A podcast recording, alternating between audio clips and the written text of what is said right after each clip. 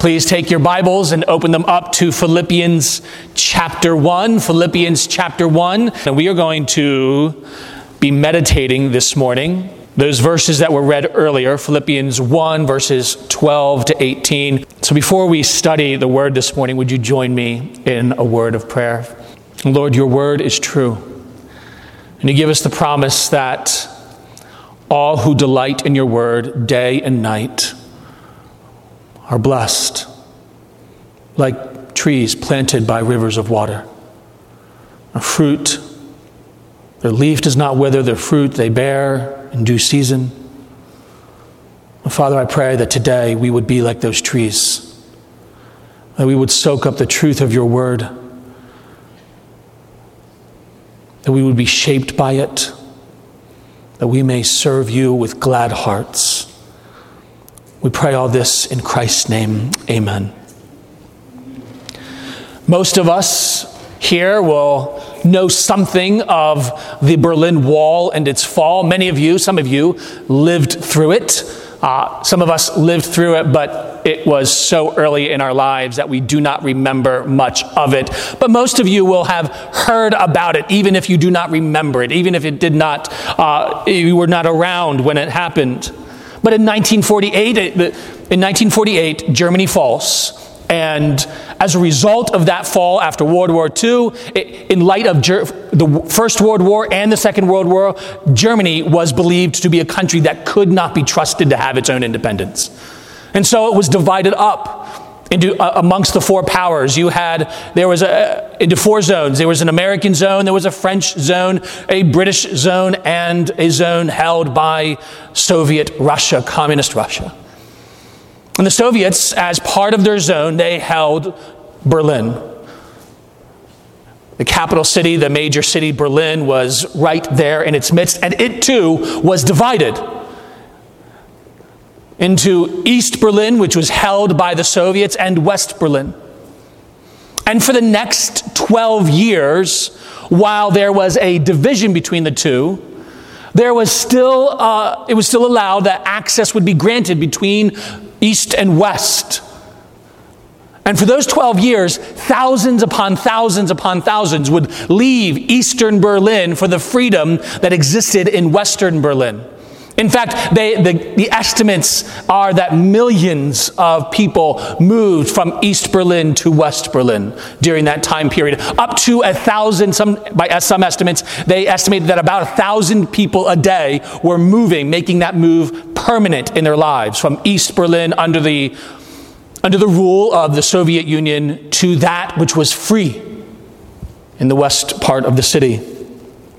And most of us know that in 1961, the wall was began to be built. In fact, it was on August 13th, today, 1961, that the wall began to be built.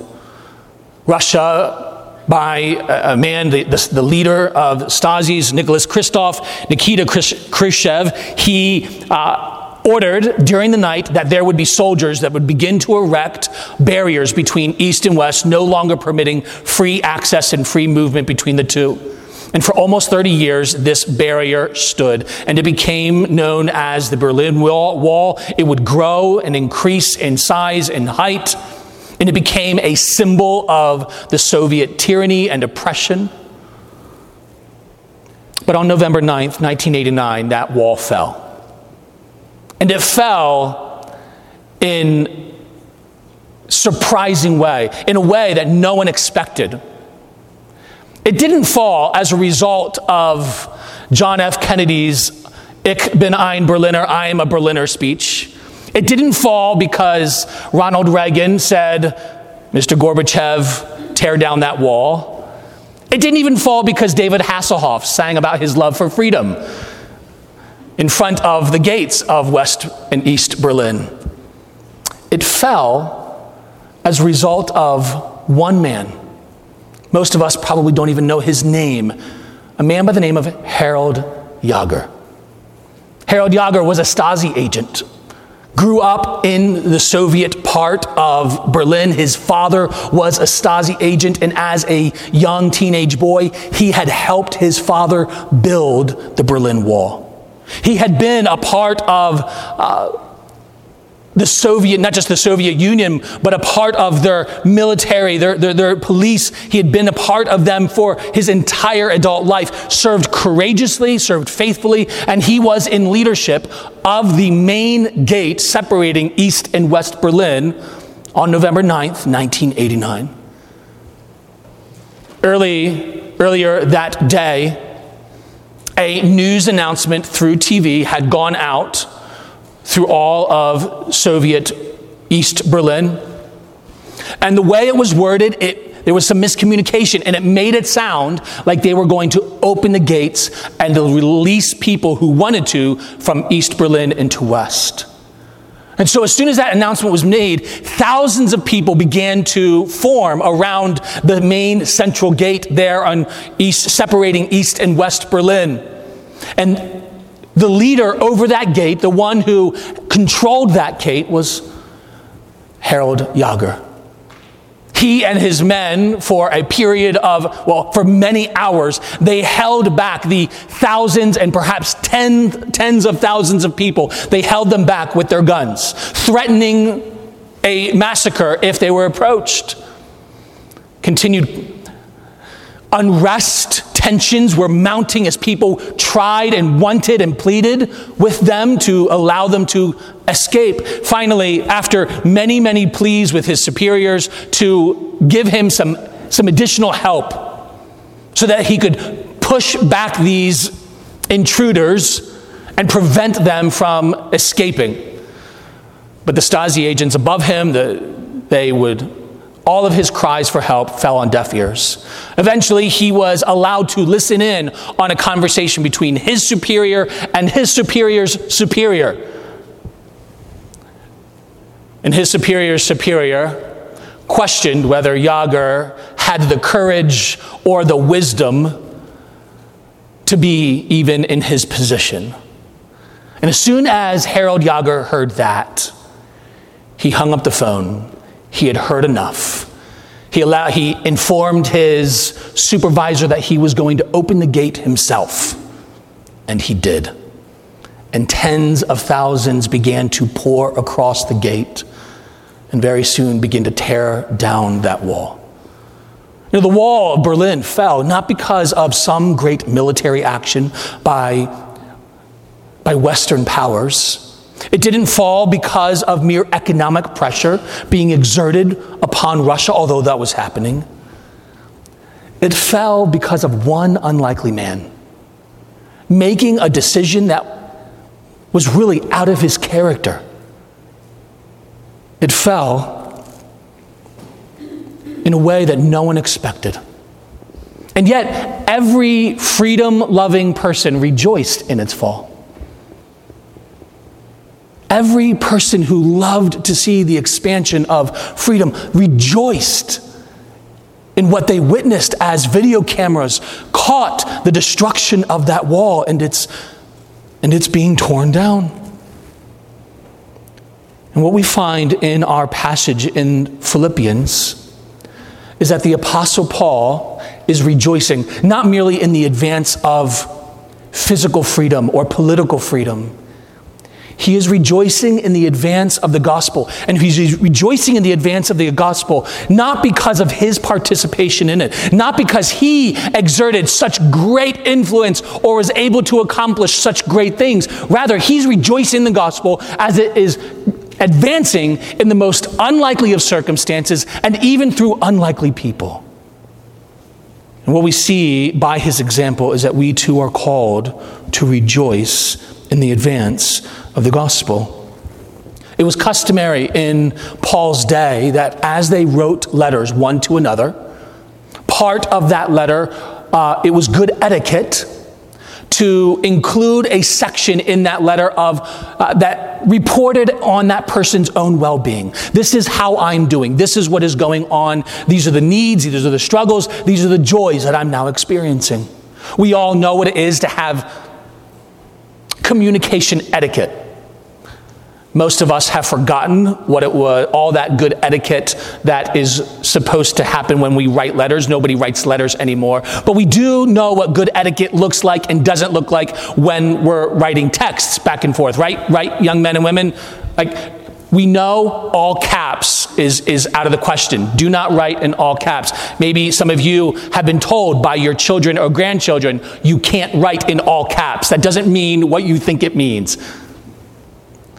There's good etiquette. And he, he abides by that. He reports on his own well doing. But even as he is reporting on his own well doing, he is not reporting in the way that you think he would be expected. He spends very little time talking about himself and his condition, and he spends almost all of his time talking about matters that matter. So, what we see as we walk through this passage, we'll observe just some general remarks, and then we will draw out some implications from this passage. The first thing that we see very early on, Paul writes in verse 12, But I want you to know, brethren, and we ought to learn from this. Paul is, on one level, he is reporting back to them what is going on. This is a church, as Pastor Aaron showed us last week, this is a church that had partnered together with Paul. They were supporting him. They were encouraging him. They cared about him. And Paul saw his responsibility to report back. And so he says, I want you to know, brothers and sisters in Christ, this is what is going on. And gives us some input on the responsibility of a partner in the gospel to report back to their supporting churches. But he's doing more than that here. He is assuring the Philippians. He's assuring them because, on one hand, they are worried about him. They are worried about him, rightfully so, as we will see. And so he wants to assure them that he is doing okay. But on another level, he wants to assure them of something even more profound more, he is more concerned with something else than his own well-being. He is concerned, he is concerned and delighted in the advance of the gospel. But I want you to know, brethren, brothers and sisters in Christ, that the things which happened to me have actually turned out for the furtherance of the gospel.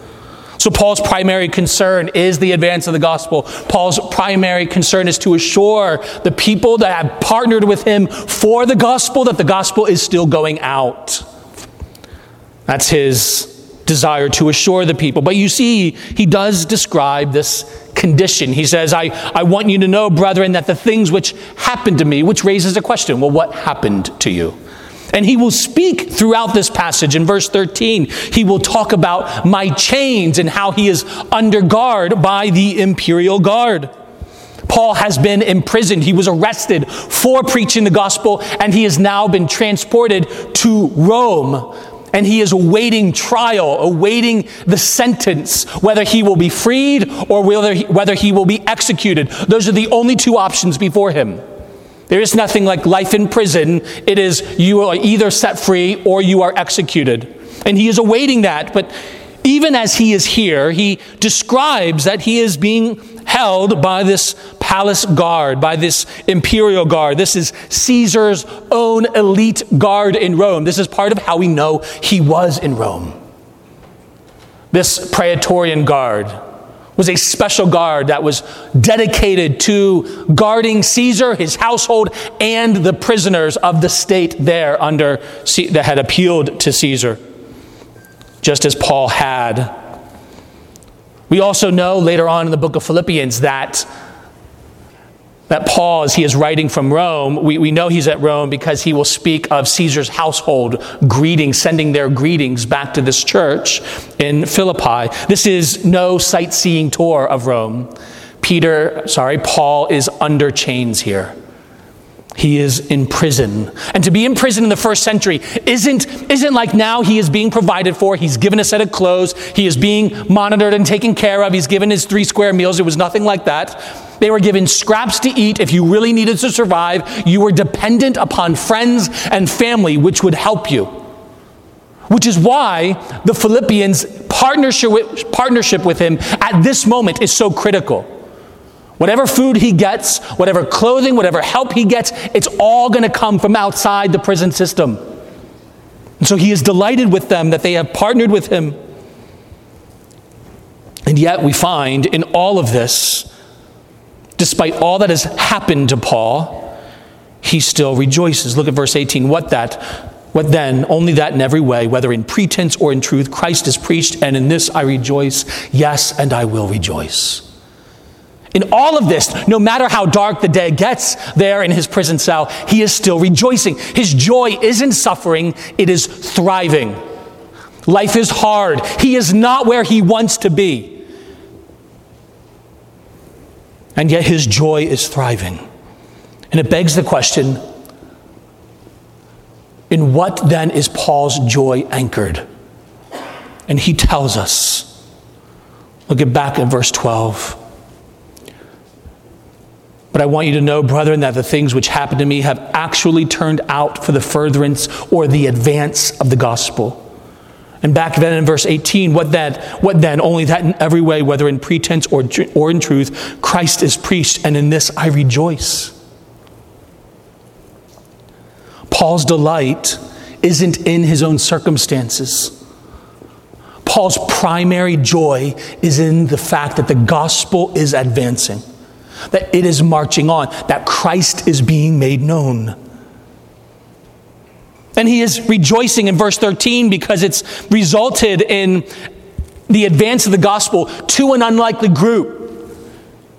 We mentioned that he is under guard so that it has his imprisonment, so that my imprisonment, verse 13, has become evident to the whole palace guard, to the whole Praetorian guard, and to all the rest. That is, perhaps he is speaking here to the rest of Caesar's household that he will speak of later. That my chains are in Christ. Being under this palace guard would have meant that he was being regularly guarded by two soldiers at a time, and they would have been on a four hour shift. Which means that as they are being cycled in and out, every four hours he sees another group of men whereby he can start sharing the gospel. And through these men, though he is trapped behind cell doors, though he is not able to communicate and preach publicly as he would, yet he is taking advantage of the opportunities that God gives him. And he declares the gospel to these men, and he, over time, is able to see that the gospel is filtering through these men to the rest of Caesar's household. More than this, it, the gospel has resulted in the advance through two unlikely groups of people. We see in verse 14 that there are some who have become emboldened by Paul's example of suffering to preach Christ. And most of the brethren in the Lord, having become confident by my chains, they are now much more bold to speak the word without fear. Their example has spurred, Paul's example has spurred them on to preach Christ. And this can be broken down into two more groups verses 15, 16, and 17. Some indeed preach Christ even from envy and strife. So there is one group that is preaching, preaching Christ from selfish, impure, ungodly motives. They are seeking to advance themselves at the cost of Paul. So some indeed, they preach Christ even from envy and strife, and some also from goodwill. That is, there are, while there are some who are preaching Christ from selfish motives, proud motives, wanting to undermine the authority of Paul and establish their own brand, become their own leaders, set aside and make their own kingdoms, yet others are preaching from goodwill. And then we read on the former, verse 16 preach Christ from selfish ambition, not sincerely, supposing to add affliction to my chains, but the latter out of love, knowing that I am appointed for the defense of the gospel. And I just want to take a moment real quick because if you are using a different translation other than the King James and the New King James, those two verses are going to be switched. That is, let me let me show let me lay it out like this. So in the New King James and the King James, it'll read something along this. So some indeed preach Christ from envy and strife, that's the negative, and some also from goodwill, that's the positive. The former preach Christ from selfish ambition, not sincerely, supposing to add affliction to my chains, that's the negative, and then it's followed up with the positive. But the latter out of love, knowing that I am appointed for the defense of the gospel. So it's negative, positive, negative, positive. Verse 15, negative, positive. Verse 16, negative. Verse 17, positive.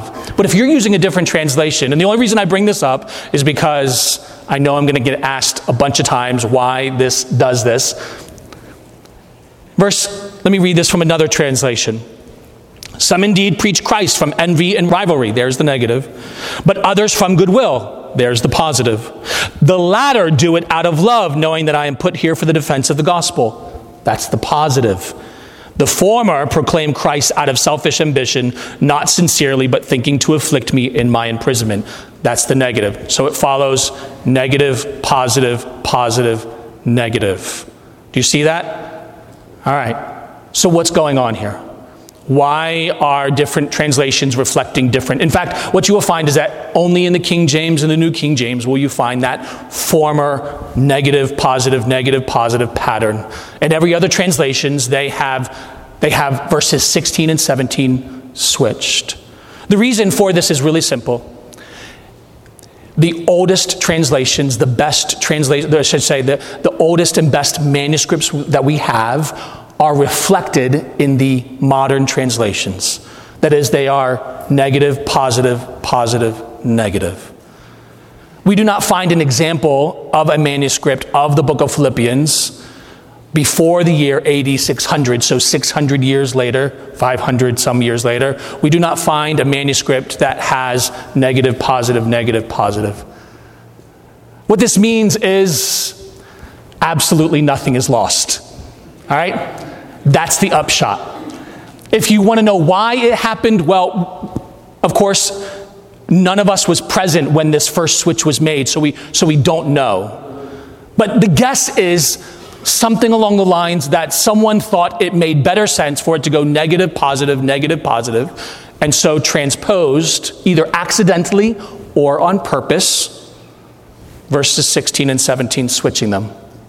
But whether it was accident or on purpose, the most likely reading is found in almost any other translation. But this isn't a big deal for us because two reasons. One, the fact that we have so many manuscripts dating so long ago gives us certainty of what the proper reading is. But secondly, you will find that there is not a single doctrinal element that is lost if we move 16 and 17 around. There's, there's no theological emphasis, there's, there's nothing of substance loss. And so your confidence in the Word of God, rather than being shaken, it ought to be all the more secure because what we have in our laps is the sure Word of God. So we are given this, this hint, I'm sorry, verse 15 and 16 tell us these two groups. Some are preaching Christ from selfish ambition. That is, they want to build up their kingdoms. Others, they know that Paul is put by God, he has been set aside by God for the defense of the gospel. And so, because of God's because God has set him aside, they honor him. And so rather than trying to preach in such a way that's going to undermine the apostle Paul, the undermine the apostle Paul or build up their own kingdom, they preach Christ with glad and pure motives.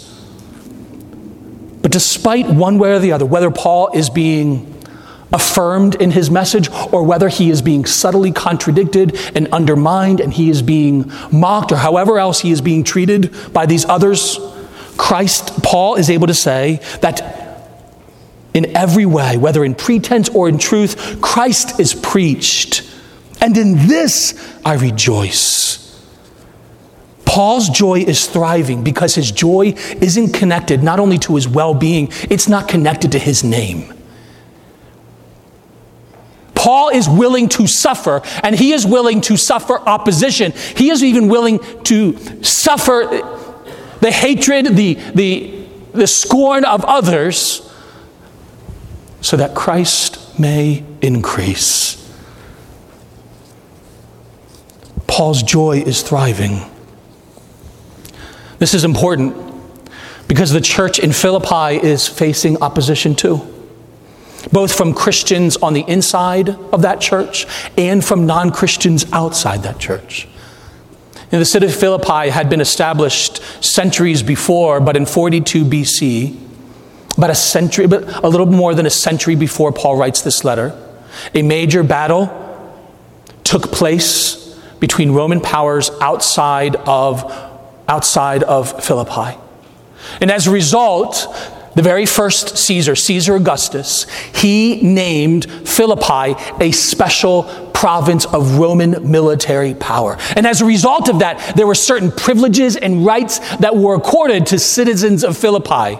More than this, Philippi, because of their connection with Rome, they became a city that, that worshiped Caesar.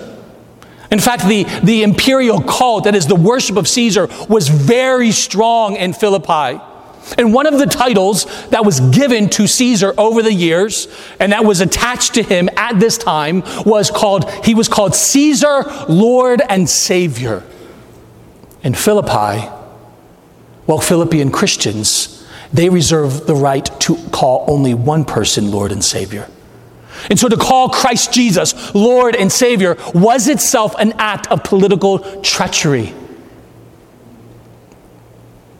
It cost them economically, it cost them relationally, it cost them in significant ways, and yet they confessed Christ.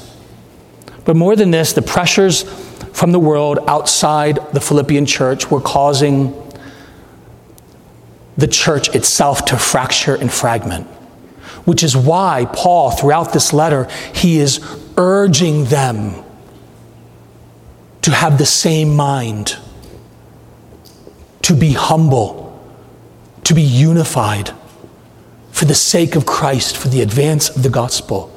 And he will address in the fourth chapter, he will address these, these two women who seem to be at the very heart of whatever is dividing this church. He, we are never told so, whatever it is, it is not a theologically great uh, doctrine that was at stake. Maybe it was theological, maybe it was a generational choice, maybe it could have been all number of things we do not know. But what we do know that whatever is happening here, it is threatening not only the church, it is threatening the mission of the church and the advance of the gospel. And Paul is concerned about the advance of the gospel.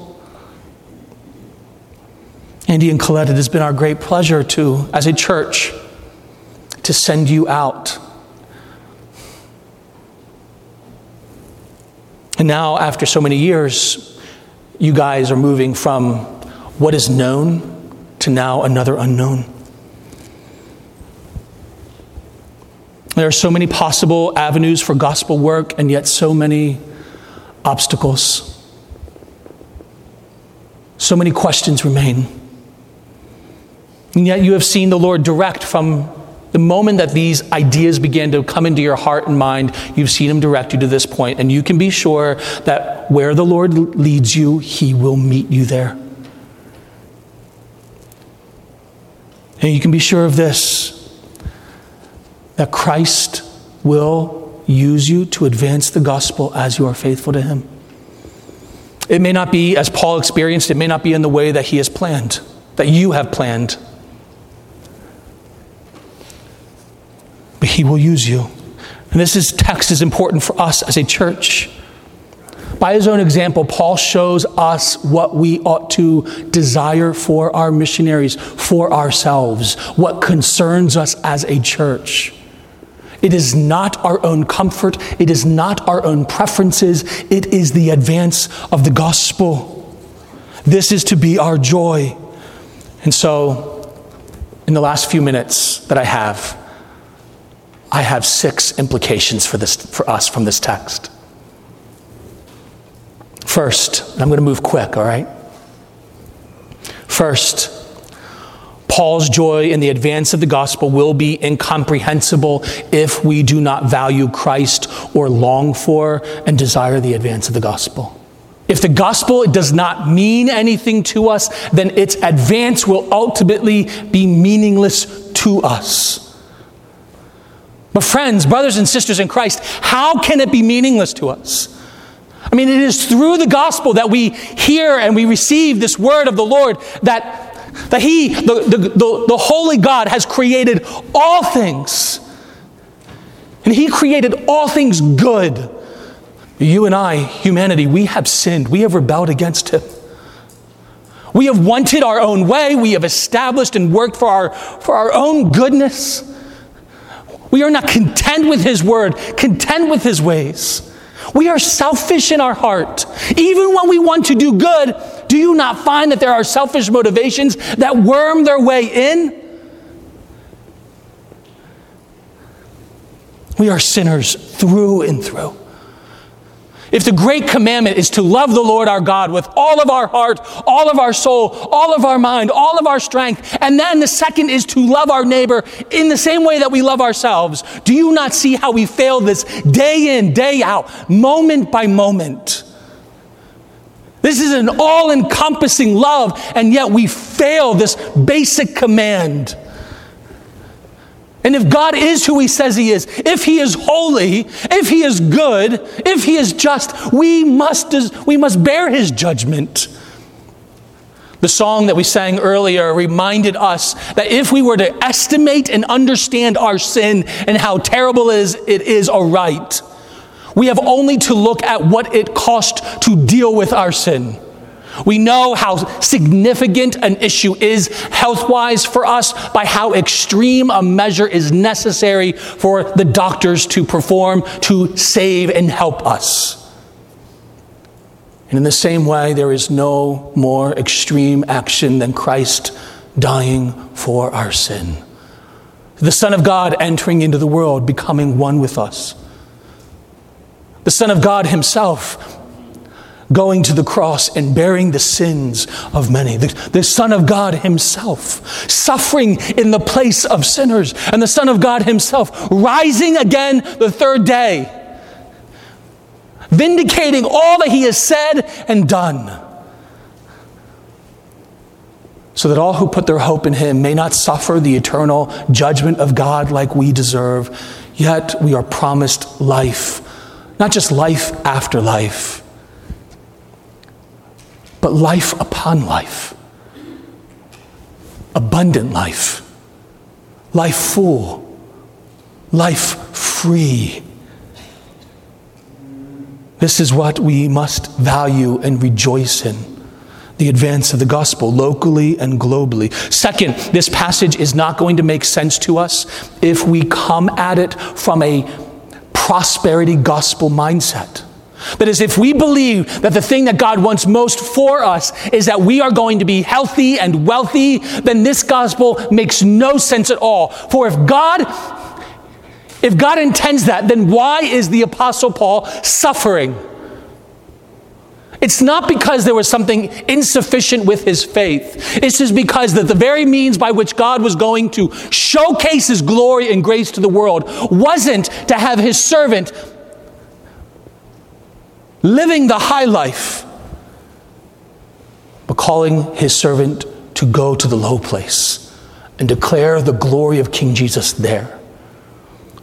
More so, this third, this connected, connected to the prosperity gospel, this passage is not going to make sense if we approach it with a legalistic mindset. That is, if, if we think that if we will merely be faithful, if we are merely working hard for the Lord, if we are serving Him faithfully, and if we are trying to be obedient to Him in our lives, then He owes us happiness. He owes us comfort. He owes us ease and prosperity, or at least He owes us the removal of hard obstacles. We are missing the point.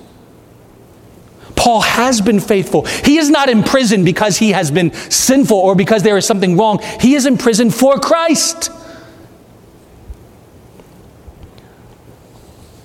He is following his master. Fourth, notice that the advance of the gospel and the furtherance of the gospel are parallel with preaching the gospel, preaching Christ. You see that in verse 12. I want you to know, brethren, that the things which happened to me have actually turned out for the furtherance of the gospel. So, the very end, there is this parallel. What then? Only that in every way, whether in pretense or in truth, Christ is preached, and in this I rejoice. The advance of the gospel is tied to the preaching of Christ. Clearly, the idea of furtherance of the gospel has in mind all kinds of evangelistic activity. It may merely be this, this activity of sharing the gospel one to one, speaking of Christ and testifying of his grace, testifying of his finished work, one person to another.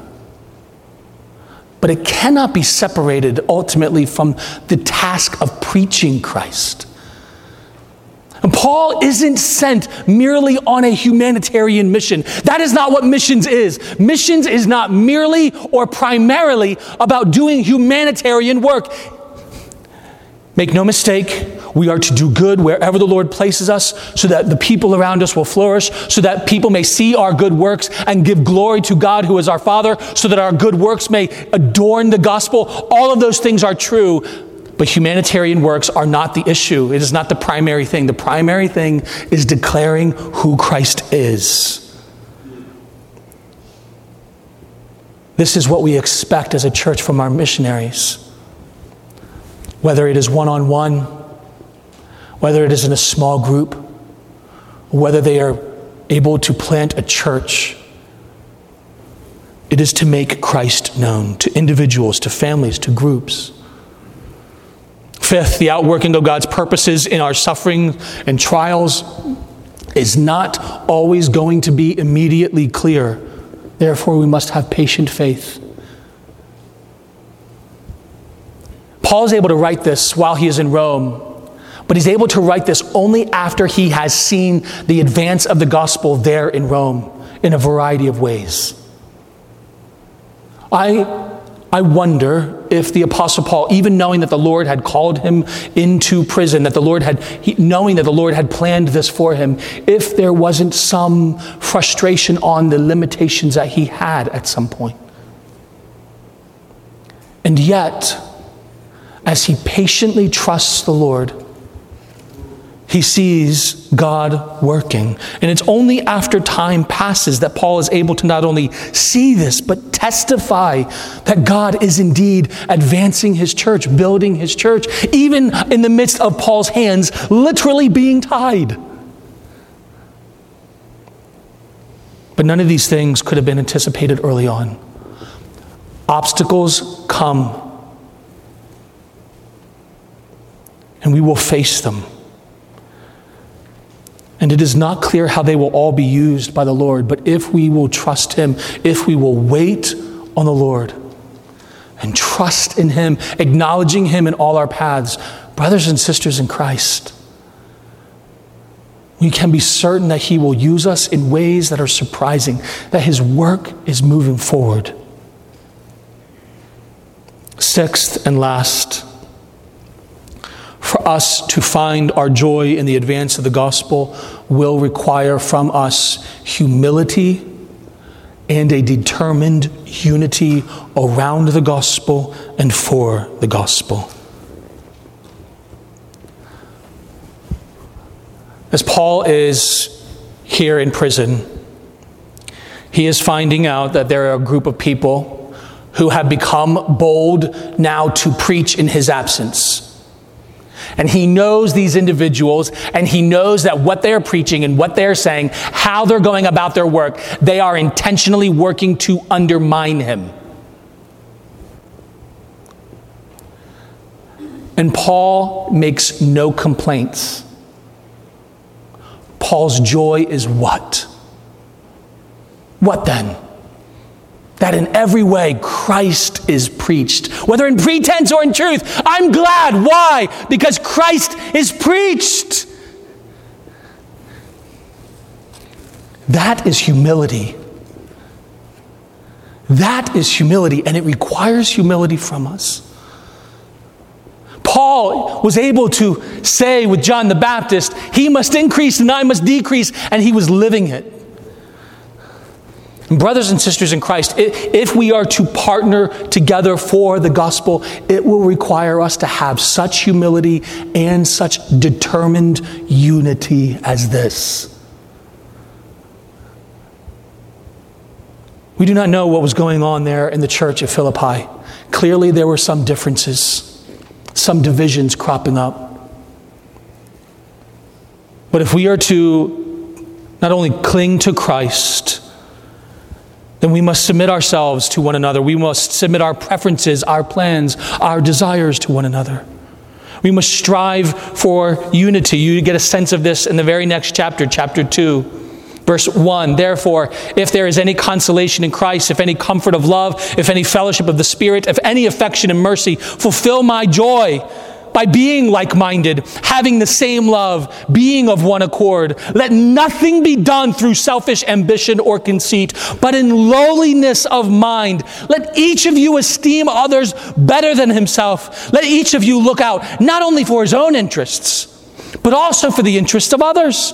Let this mind be in you, which was also in Christ Jesus, who, being in the form of God, did not consider it robbery to be equal with God, but made himself of no reputation, taking the form of a servant and coming in the likeness of man. And being found in the appearance of man, he humbled himself and became obedient to the point of death, even death of the cross. This is what we are called to. If the gospel is to advance, it will be because we put ourselves beneath others.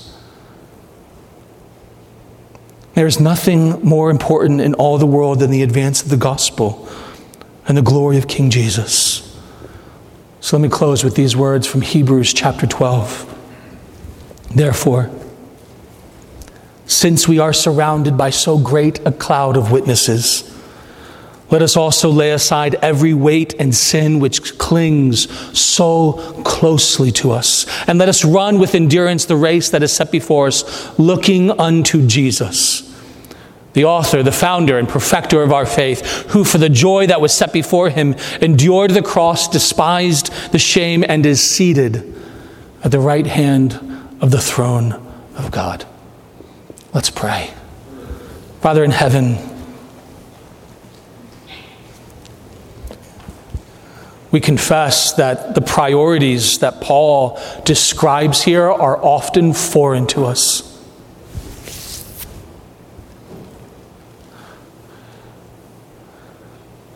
We have our own priorities, our own desires,